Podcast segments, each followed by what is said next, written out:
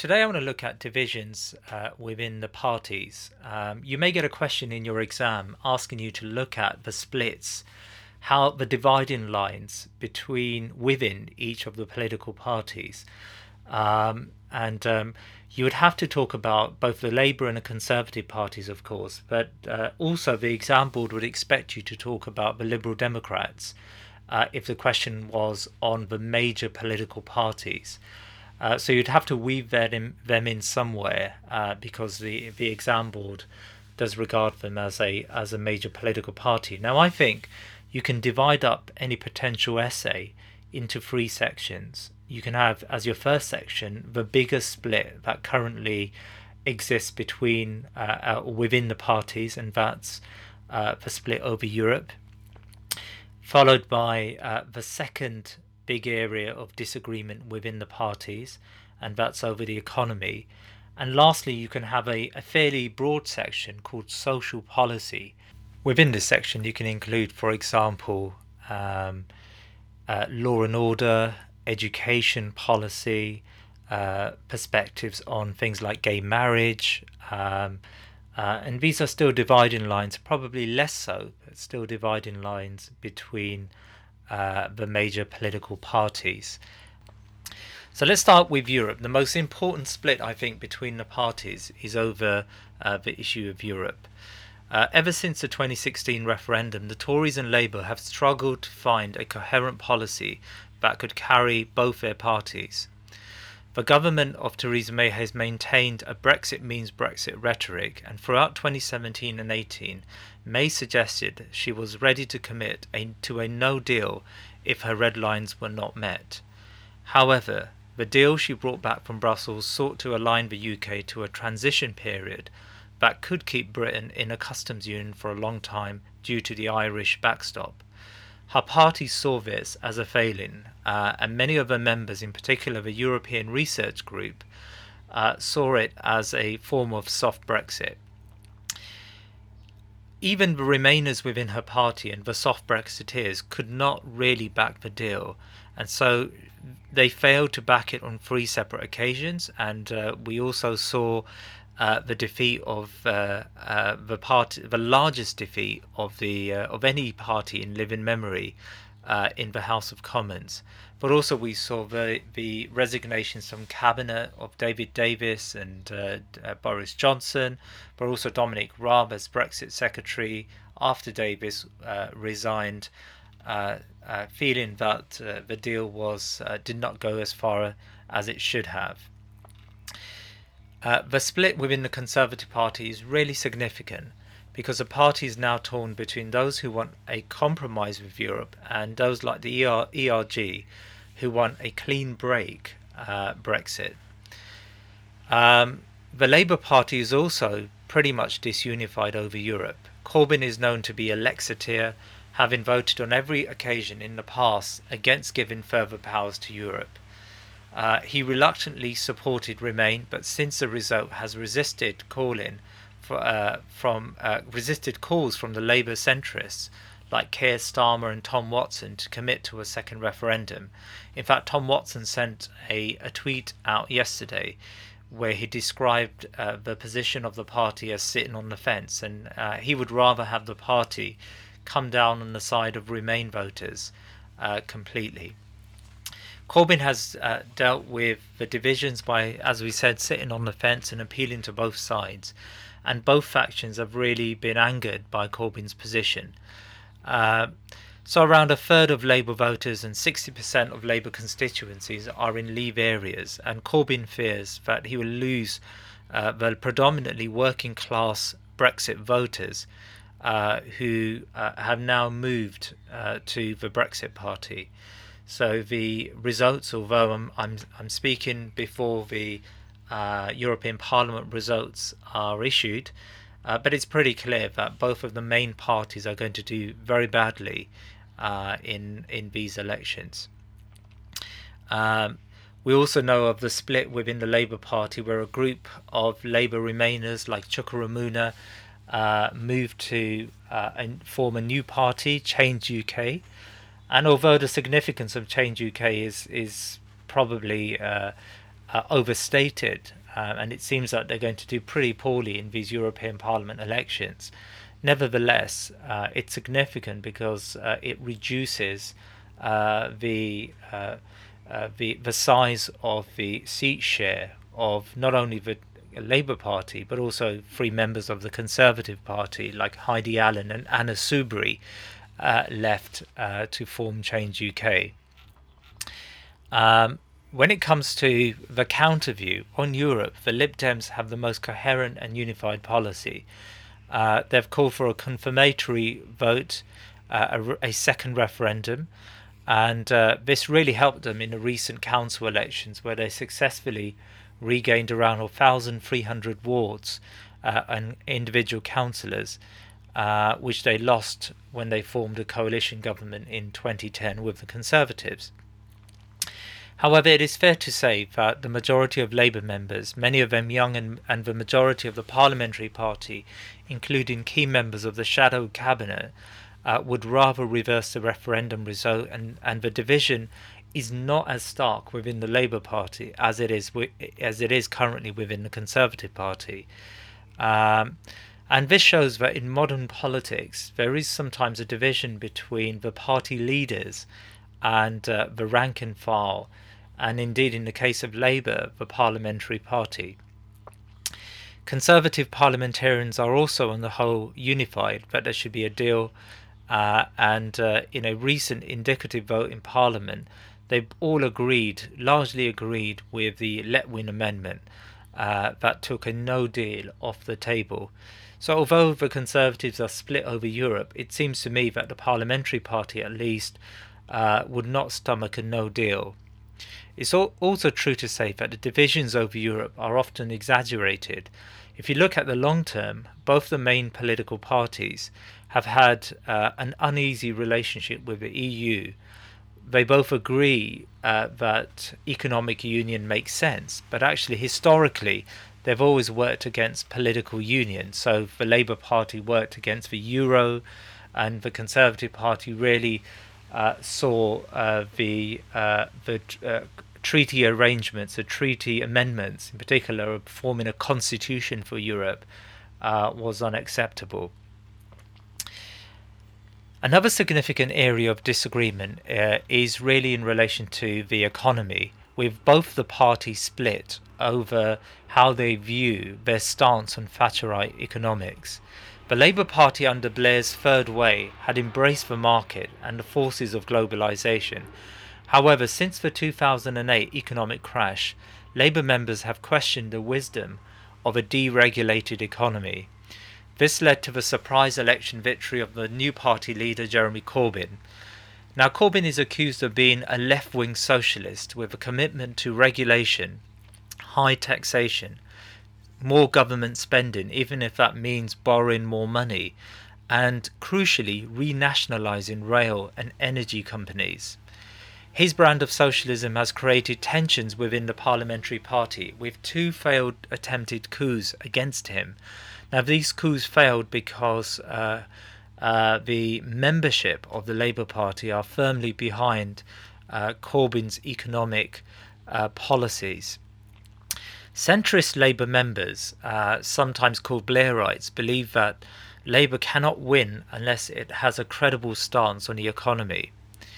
Uh, Ed Miliband failed in 2015 because he could not convince voters that he had learnt from the last time Labour were in power and racked up large, uh, accrued large deficits.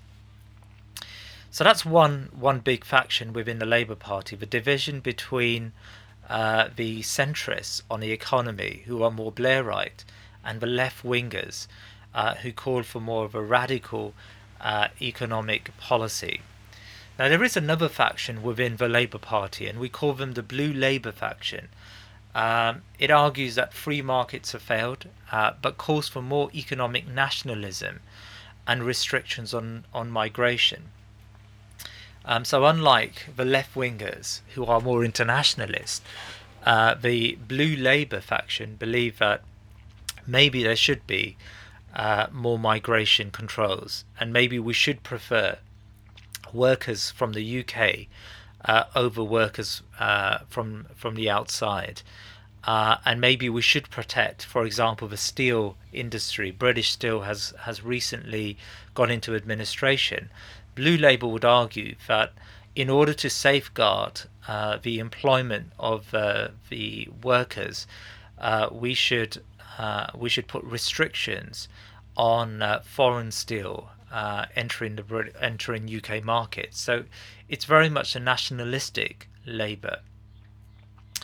Um, now, within the Conservative Party, there's a split between the Thatcherites and the One Nation wing of, of the party. Uh, remember, the Thatcherites are very much in favour of uh, free market, deregulated economies. However, the One Nation grouping argue that government intervention sometimes is necessary, especially on things like energy pricing or failing industries. Um, so, for example, when Anna Soubry was business minister, uh, she called for interventions, even though the, uh, her party under David Cameron, when she was business minister under Cameron, uh, really argued that if an industry was failing, uh, governments shouldn't intervene. So she famously called for uh, intervention when the when British Steel, on the first occasion, was going to go into administration. Uh, there still is a, a, very Anna Soubry left the party, of course. So did Heidi Allen, uh, two One Nation conservatives. Uh, but there is still um, a One Nation wing or a caucus was established within the Conservative Party, led by Amber Rudd, uh, and um, it calls for more of a pragmatic use of the state. Um, and uh, even the Liberal Democrats have dis- have disputes between uh, economic liberals on the one hand, so your orange bookers you call them, and social democrats that call for more government intervention on issues such as welfare and uh, creating more opportunity.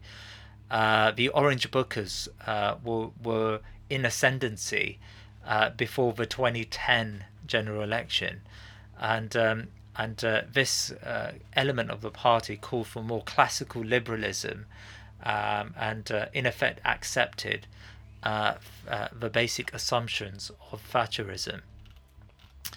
However, on the economy, there is more of a consensus within the parties on a number of areas. For example, all Labour factions accept the need to reduce the deficit. Uh, even the Corbyn wing of the Labour Party in the last election called for a manageable reduction of the deficit, and they called for a long term manageable deficit, and so they would never, they argue, uh, have a, a deficit the size uh, of the Labour government in uh, 2010. Both centrists and left wingers accept that borrowing in the Labour Party accept that borrowing should be for exceptional reasons, and uh, and the Corbyn um, uh, element of the Labour Party have called for borrowing just for capital spending, not borrowing to play to pay for public services like the NHS. Um, both sides believe migration is crucial for the health of the economy and call for a managed migration after Brexit. Uh, the Tories have also found consensus on the reduction of the deficit, and although there are debates about the role of, the st- of state intervention, most now accept that there are some markets, like the energy markets and railways, where some government intervention is pretty necessary. Um, the Liberal Democrats can also be said to have less of a of uh, disagreements over the economy since uh, the coalition government, and uh, you would probably argue that the Liberal Democrats have moved in a more social democratic position when it comes to uh, when it comes to the economy, trying to take over that space in the centre ground that was left, that was vacated after uh, Labour was accused of moving more further to the left. Um, lastly, on social policy, uh, the parties have a number of divisions. The Conservatives have splits over education policy. Um, some argue that uh, grammar schools should be extended. Uh, others argue that uh, grammar schools are quite regressive and, and we shouldn't be moving back to the 1970s where we had a two tier education system. There are there are still divisions within the Conservative Party uh, between the social liberals uh, and the so we call them the liberal conservatives, and the, the social uh, conservatives, uh, who, uh, like Jacob Rees-Mogg, um, who've got more socially conservative views uh, and believe in traditional family values and marriage being a union between men and women.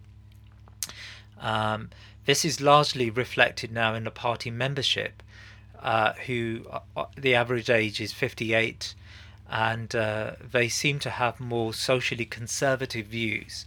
Uh, um, and and less are less in tune with the more metropolitan views of the conservative leadership. Uh, many of these members also believe, for example, that migration has diluted British culture. Um, the Conservatives are also split over issues of law and order. Um, Ken Clarke famously said prisons don't work, uh, and he was responding to Michael Howard's original statement that prison works. Um, and that's a traditional conservative view, which has always been quite strong on law and order. So these uh, divisions are quite significant between the more liberal conservatives who feel that there should be a relaxation of um, uh, of uh, uh how uh, the, the the government treats uh, prisoners, so to call for more rehabilitation. Um, and uh, and those who believe in, in more of an authoritarian state with more punitive laws. There's also splits within the Conservative Party on civil liberties. So we've got the Runnymede Tories, uh, who campaign for more of a libertarian view towards the state. Um, uh, and so they campaign against more uh, the May's Snoopers Charter, the internet uh, that the internet should be a deregulated space and should be free. Uh, they believe that uh, we over legislate when it comes to uh, hate speech, for example, and, and there should be more relaxation. There should be a relaxation when it comes to things which are not going to create real harm in society. And they call harm harm should have a very high threshold. Um, um, uh, they campaign against uh, the removal of the Human Rights Act, and so both Cameron and Theresa May had called for the the, uh, the repeal of the Human Rights Act, and and they believe that's a step too far. Um, so, you know, we've got a diverse range of conservatives who we would call libertarian or uh, Runnymede conservatives, uh, but they do, you know, those splits still remain within the Conservative Party recently Esther McVey established the um, blue collar conservative faction. It's probably not going to get very far, but but her argument is that um, if conservative if the Conservative Party is to win, it needs to appeal to the uh, the sort of small c conservatism of the, the British working class and the lower middle classes. And her argument is that you know the the party should move away from the social from social liberalism to a more uh, sort of uh, socially conservative position uh, on issues like migration and on issues like same-sex marriage. Uh, so Esther McVey's faction is is probably one to look out for. Um, on social policy, however, the Labour Party are more unified. Uh, it's fair to say the Blue Labour faction within the uh, within the Labour Party uh, campaigned for faith, family, and flag, and suggest that the Labour Party has in effect betrayed its traditional roots by adopting more liberal metropolitan uh, sensitivities. So they characterise the Labour leadership as as falafel eating uh, vegans um, who are out of touch uh, with the uh, again, the small c um, uh, conservative values of the British working class, uh, who tend to believe in, in family values and, and tend to have very strong Christian ethic and tend to be deeply patriotic. Uh, and so, uh, when the Labour leadership call for for uh, for Trident to be to be deconstructed and not to be renewed, they think this goes against uh, what uh, traditional Labour voters believe in. Uh, they argue both for they uh, argue that the left and centrists within the party have adopted identity politics at the expense of the traditional working classes. However, the extent to which social policy is now a major divide, dividing line really is exaggerated, probably. Um, on on a recent vote in Parliament on on teaching sex uh, relation uh, same sex relationships in primary schools, only uh, uh there was only 21 votes against, and there were over 500 votes for uh, the notion. And so, uh, it seems to me that Parliament is becoming more socially liberal um, and it's probably the case that voters are less inclined uh, to vote for political parties uh, on social policy. Um, even Blue Labour is seen to be a smaller faction now within the Labour Party, um, and uh, the Liberal Democrats really have very few divisions uh, between themselves on on a uh, on on social policy.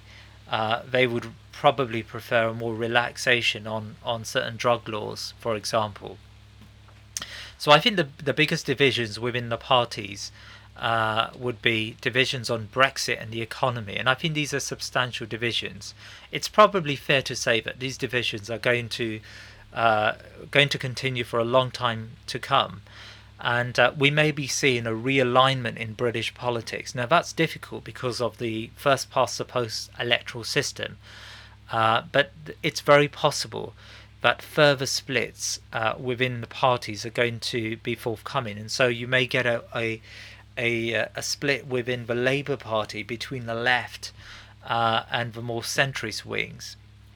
Um, and uh, that may lead to a realignment uh, in the the traditional two party system, and you may get a split within the Conservative Party between, in effect, uh, the Brexiteers, the hard Brexiteers, and the Remainers. Um, and and this may happen in in some t- you know in in the future, especially since uh, both the economy. Uh, and uh, Brexit in particular has uh, divided the parties and continues uh, to, to, to do so.